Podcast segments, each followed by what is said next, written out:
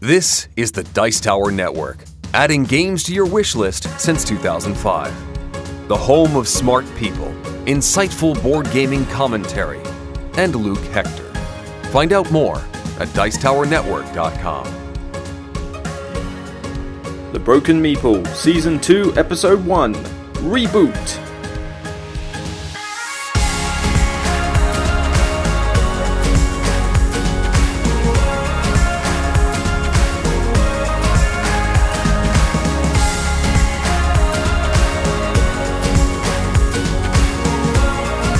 Welcome to The Broken Meeple, a show devoted to board and card games, recorded on 13th of November 2016. Today, I need to explain a few things about what Season 2 holds for The Broken Meeple, and then we'll get right into reviews with Gil Hova's The Networks.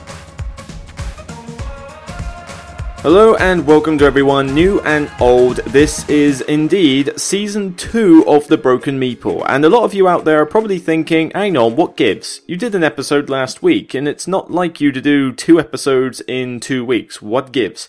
Well, the idea is, is that recently I asked for feedback about how to take the Broken Meeple podcast forward.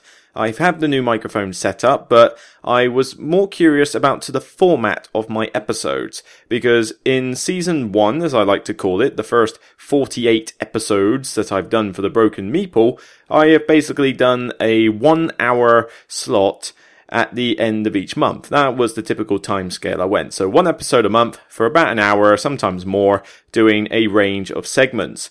Now, the problem with that was that it always resulted in me at the last minute having to devote a lot of my weekend to getting the episode out. It was very difficult to find the time to do it piecemeal.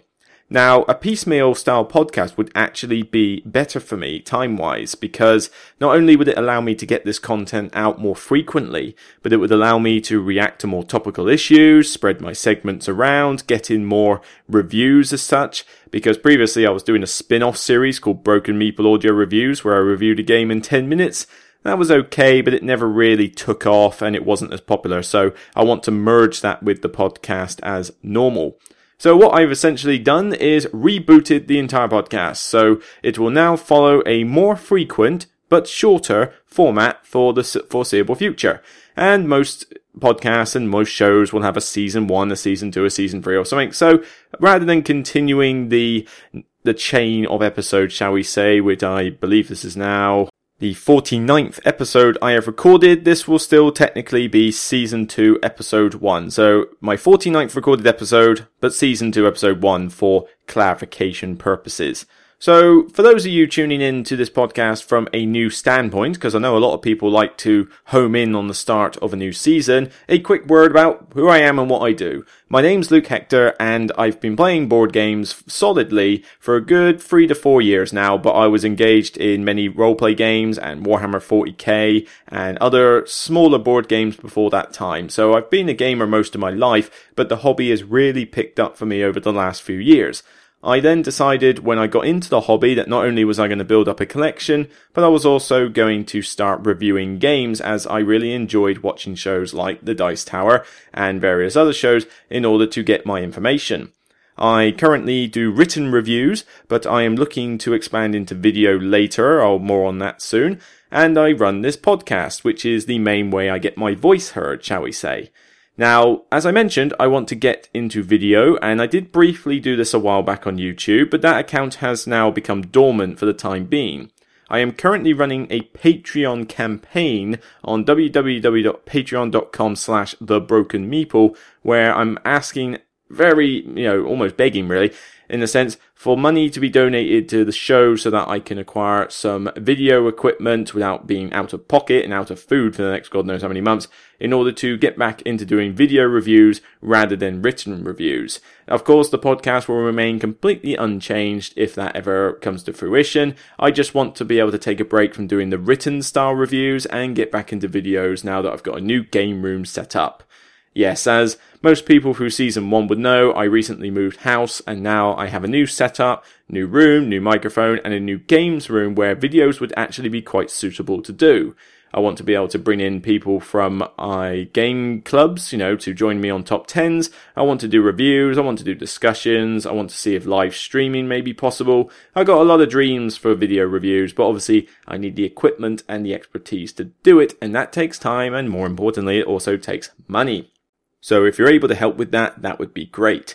If you want to know what sort of games I like, well, typically I go for anything that's thematic, whether it's a Euro or Ameritrash game as they're called. But if you want to get a decent, detailed overview of the sort of games I like, then there's two sources you can check out. Firstly, I recently put up some shelfies on, you know, shelfie photos on Facebook and Twitter that show off my collection as it stands. You can have a look for those on the cover photo for my Facebook page, has one in particular.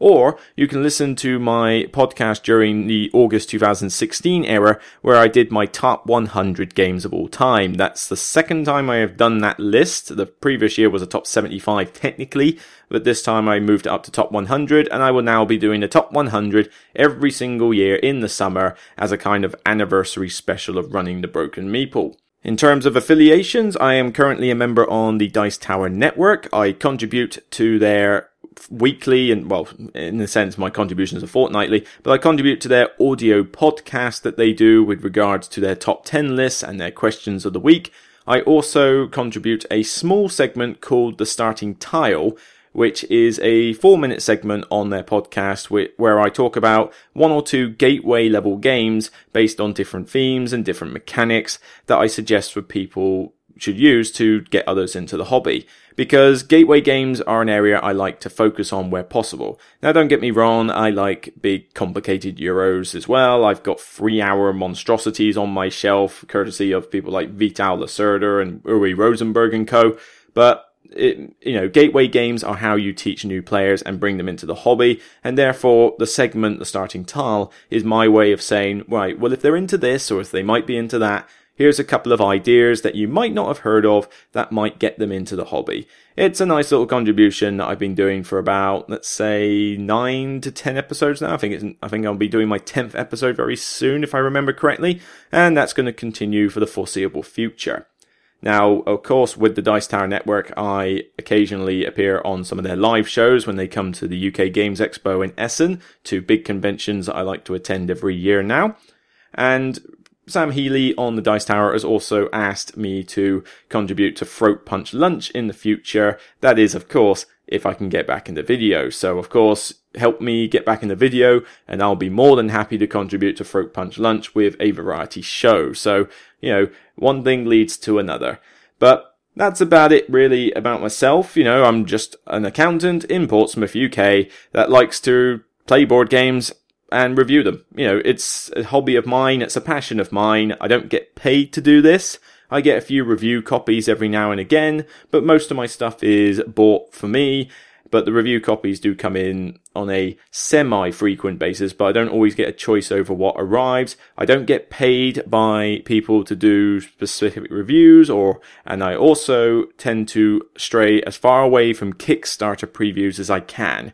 Very rarely will I do a Kickstarter preview, and even then it will only be for an established publisher. But ideally, I like to leave the Kickstarter previews to other people who specialize in that area. I'm more interested in the game when it comes out. If you want to locate me on other platforms such as Facebook, Twitter, and my official blog, then keep an ear out at the end of this episode where I give a little 30 second speech about the various places where you can find me. But now let's carry on with the episode in general, because as I said, season two is all about doing shorter episodes. These episodes used to take about an hour to talk about and then an hour, two hours to edit. It was quite a minefield of doing it. So as I said, I want to do shorter episodes. I want to take the segments that I did originally, which was top tens, uh, one more game, discussions, first impressions, actual reviews, and split them up into smaller podcasts that I can do more frequently. You know, if a topical discussion comes up, then I can just whip out the microphone, do a quick podcast, and get it issued out there rather than having to wait till the end of the month with all this stored information, then do the podcast, which believe me, talking for an hour straight really doesn't do the throat any good. And even then, some of the topical subjects might be out of date by then. There's a reason why the news is the news. There's no point holding on to the news for a good, you know, three weeks before you get a chance to talk about it. And the same goes with first impressions of games. If I played a game that's really cool, I want to talk about it. I don't want to have to wait three weeks before I give you my first impression of it because by that point, chances are you've already played it yourself. So that's the whole point. I want to get this more frequent, quicker, faster, out there. So enough about my background. Hopefully that's given you an idea of what the Broken Meeple was all about. So to start off season two, very, shall we say, quite fitting actually, as we're talking about rebooted shows, we're going to talk about Gil Hova's The Networks.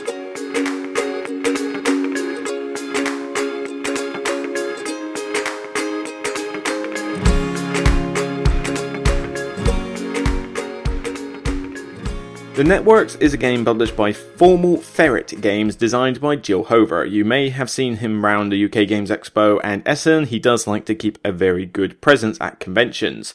In the networks, you and your opponents are new television networks, and you need to get new programming for your primetime slots.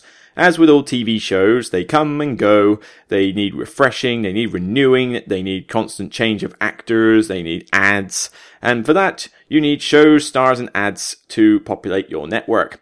You are battling against the other opponents to try and have the best primetime network at the end. So effectively, you're going for the most viewers.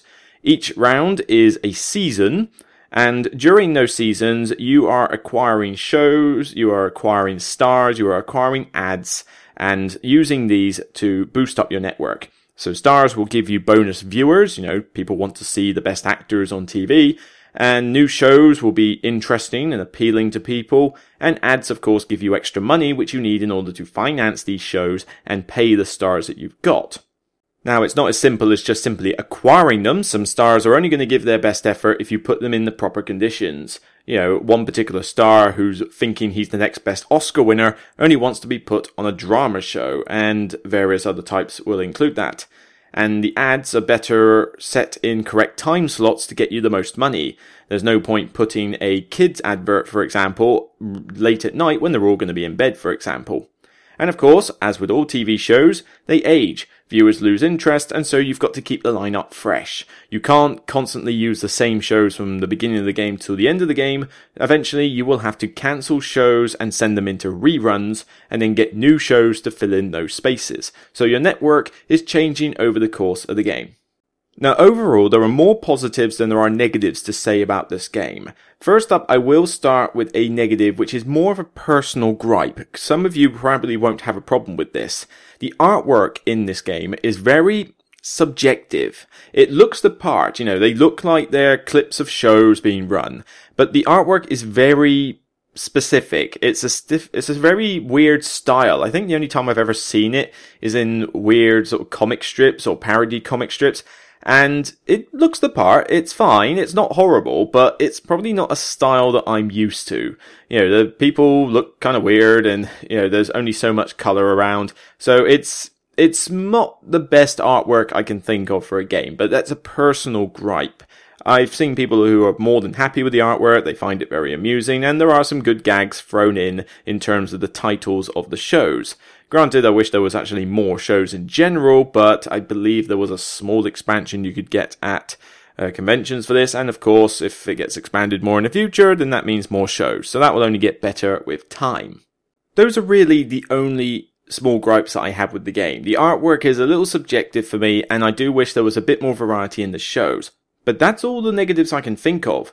After that, it's all just positives. Firstly, the theme comes out very strongly with this game. You actually do feel like you're running that TV network because all these different shows and stars, they're categorized by things like sci-fi and reality TV and fantasy, that kind of thing and you're choosing from a row of cards that will refresh every season, and there's a tense atmosphere as to whether you can get the ad or show or star you want, because once they're taken by a player, that's it, you can't get it. So you have to get it as part of your action early if you want to do it. But of course, shows need money, and you'll find that money runs out quite quickly in this game, so you're going to need to get those ads at some point in order to populate your, well, sorry, to fill up your money bank essentially. But the shows are, it's really cool how you're thinking with these decisions of, now let's see, I could grab that one and stick that in the 8pm slot, but I've already got a good show there. Well, that ad is better, will get me more money here, so I'll put it here. That's, that star, I don't need him yet, but I'm gonna need him soon, so he can sit in my green room for the time being while I wait. Alright, I'll grab this show, hmm, a weird sort of wrestling match, okay, we'll put that in 9pm, and we'll cancel this other show, you're down to reruns, nobody likes you anymore. And this comedy star is only going to get funny later in his acting career. So for now, I'll just have to get him early and put him in his prime later. There's all these really cool decisions that you have to make as you're running only just free channels on your network. You're only concerned with prime time, 8 p.m., 9 p.m., and 10 p.m. Each can have a show, each can have a certain amount of stars and ads, and you also have these network cards that you can buy on the side, which give you some special um, one-off abilities every now and again, or some permanent abilities, or more often than not, some bonuses at the end of the game. As well as those cards though, you can also get bonuses from having three of the same type of show, like three sci-fi shows, and again with five sci-fi shows. Now each round plays out very similarly. It is essentially a rinse and repeat affair. You get a new set of cards every round. There's a couple of decks so that the shows get more progressively more viewers and cost more as the game goes on. But essentially, you get a new row of cards, you get a new row of network cards, and then you take actions in turn order. So there's only so much downtime, not that much downtime, where you pick a show, pick an ad, pick a star, grab a network card, you know, cancel a show, very simplistic actions, so the game is actually not that difficult to learn. It takes a game or two to get into the swing of, ooh, is this the way I should be playing? But then a good game is like that. But it's not very difficult to learn. The rulebook is a little bit bland, but it's clear and concise and does explain the game fairly well. There wasn't very much ambiguity as I was going through it with other players. Now, of course, it looks a little bland in a sense. I mean, the artwork is subjective, but essentially you've got this there's a lot of grey. There's a lot of grey and brown everywhere. I do wish there was maybe a bit more colour as it's on the table, but it fits the profile, and if you're happy with that, then you won't have a problem either.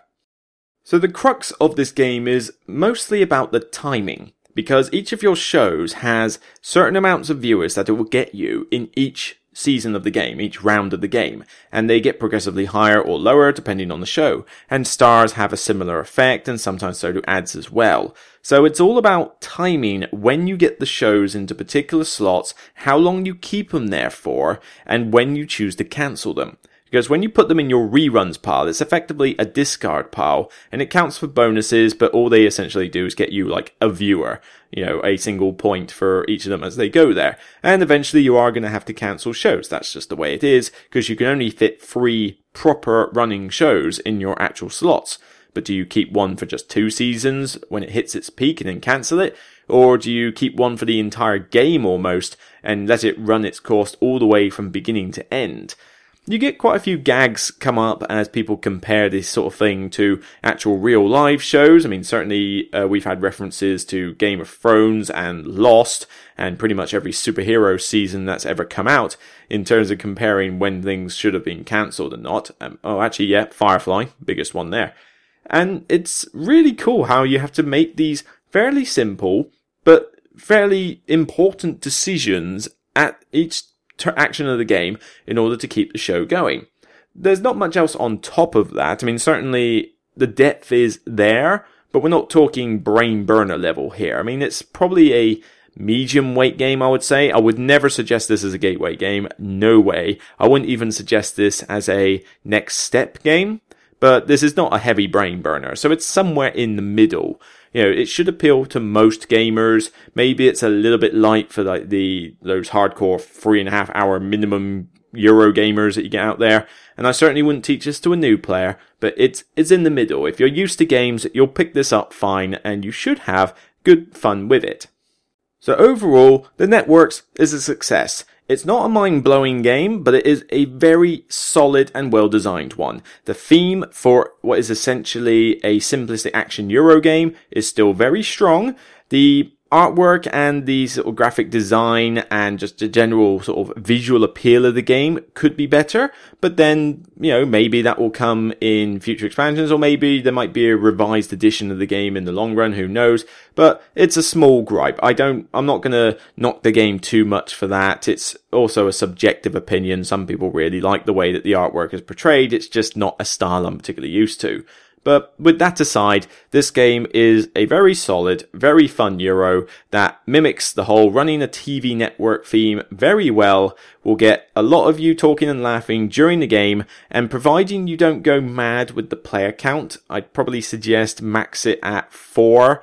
Uh, three players is a good one, four is the absolute max. You can even play the solo, which is quite cool, you know, to try and run the most efficient TV network possible. That was a good laugh.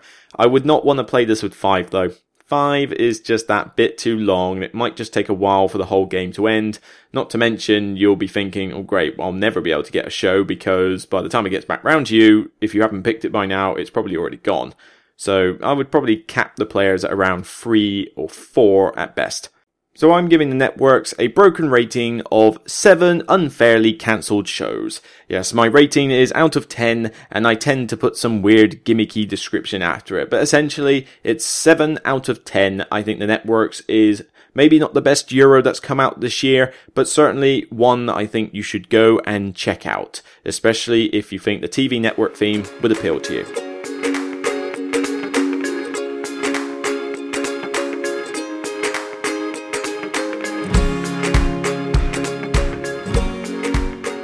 So that's all for today. What? I know, where's the rest of the podcast, I hear you ask? Well, maybe one of you anyway, but that's what I said I was going to do for season two. The episodes are shorter. I get a review, I get some first impressions, I do a top 10, I do maybe one or two discussions. You know, I try to keep it shorter so that these things don't drag on. So maybe you can listen to a whole episode on a commute to work or maybe one and a half. We'll see. Depends how far you got to go to work. But I want to keep them shorter. I want to make this more frequent. So no more of that whole one episode per month malarkey. Now you're going to start seeing episodes come out much more frequently. You know, we're not going to talk ridiculous amounts. I mean, the dream of being able to do this once a week is unlikely given the rest of my life. But certainly at bare minimum, you should see two a month. I reckon I could probably get three a month without too much trouble. It really just depends on what I do for the podcast. I mean, if the podcast takes me a good half an hour, then maybe that one will require a bit of time in between. But if I'm literally just going to talk about some topic for 15 minutes and that's the podcast, then, well, that'll be easier to get out nice and quick. We'll see how this goes. That's what reboots are all about, and that's why I like to experiment and update the podcast as much as I can. So that's it for me on season 2, episode 1 of The Broken Meeple. Take care, enjoy the rest of your weekend, and remember, it's only a game. Take care. Thanks for listening. If you want to find out more about the Broken Meeple, there are various sources for you to choose from. You can check out the written review blog at brokenmeeple.blogspot.co.uk. You can find me on Facebook at The Broken Meeple. You can find me also on Twitter at The Broken Meeple. If you live anywhere near Portsmouth, Hampshire, you can come to one of our board gaming clubs. Search for Portsmouth on Board on meetup.com or Facebook and check out our pages. Also, check out my Patreon page at www.patreon.com slash thebrokenmeeple and pledge anything you can to help me get back into video and improve this experience for you. Thanks for listening. Take care, enjoy playing games, and from me and everyone else at the Dice Tower, have fun gaming. You're listening to the Dice Tower Network. If you like this show, you might like the 20 Minutes of Filler podcast or the Broken Meeple. Find out more at Dicetowernetwork.com.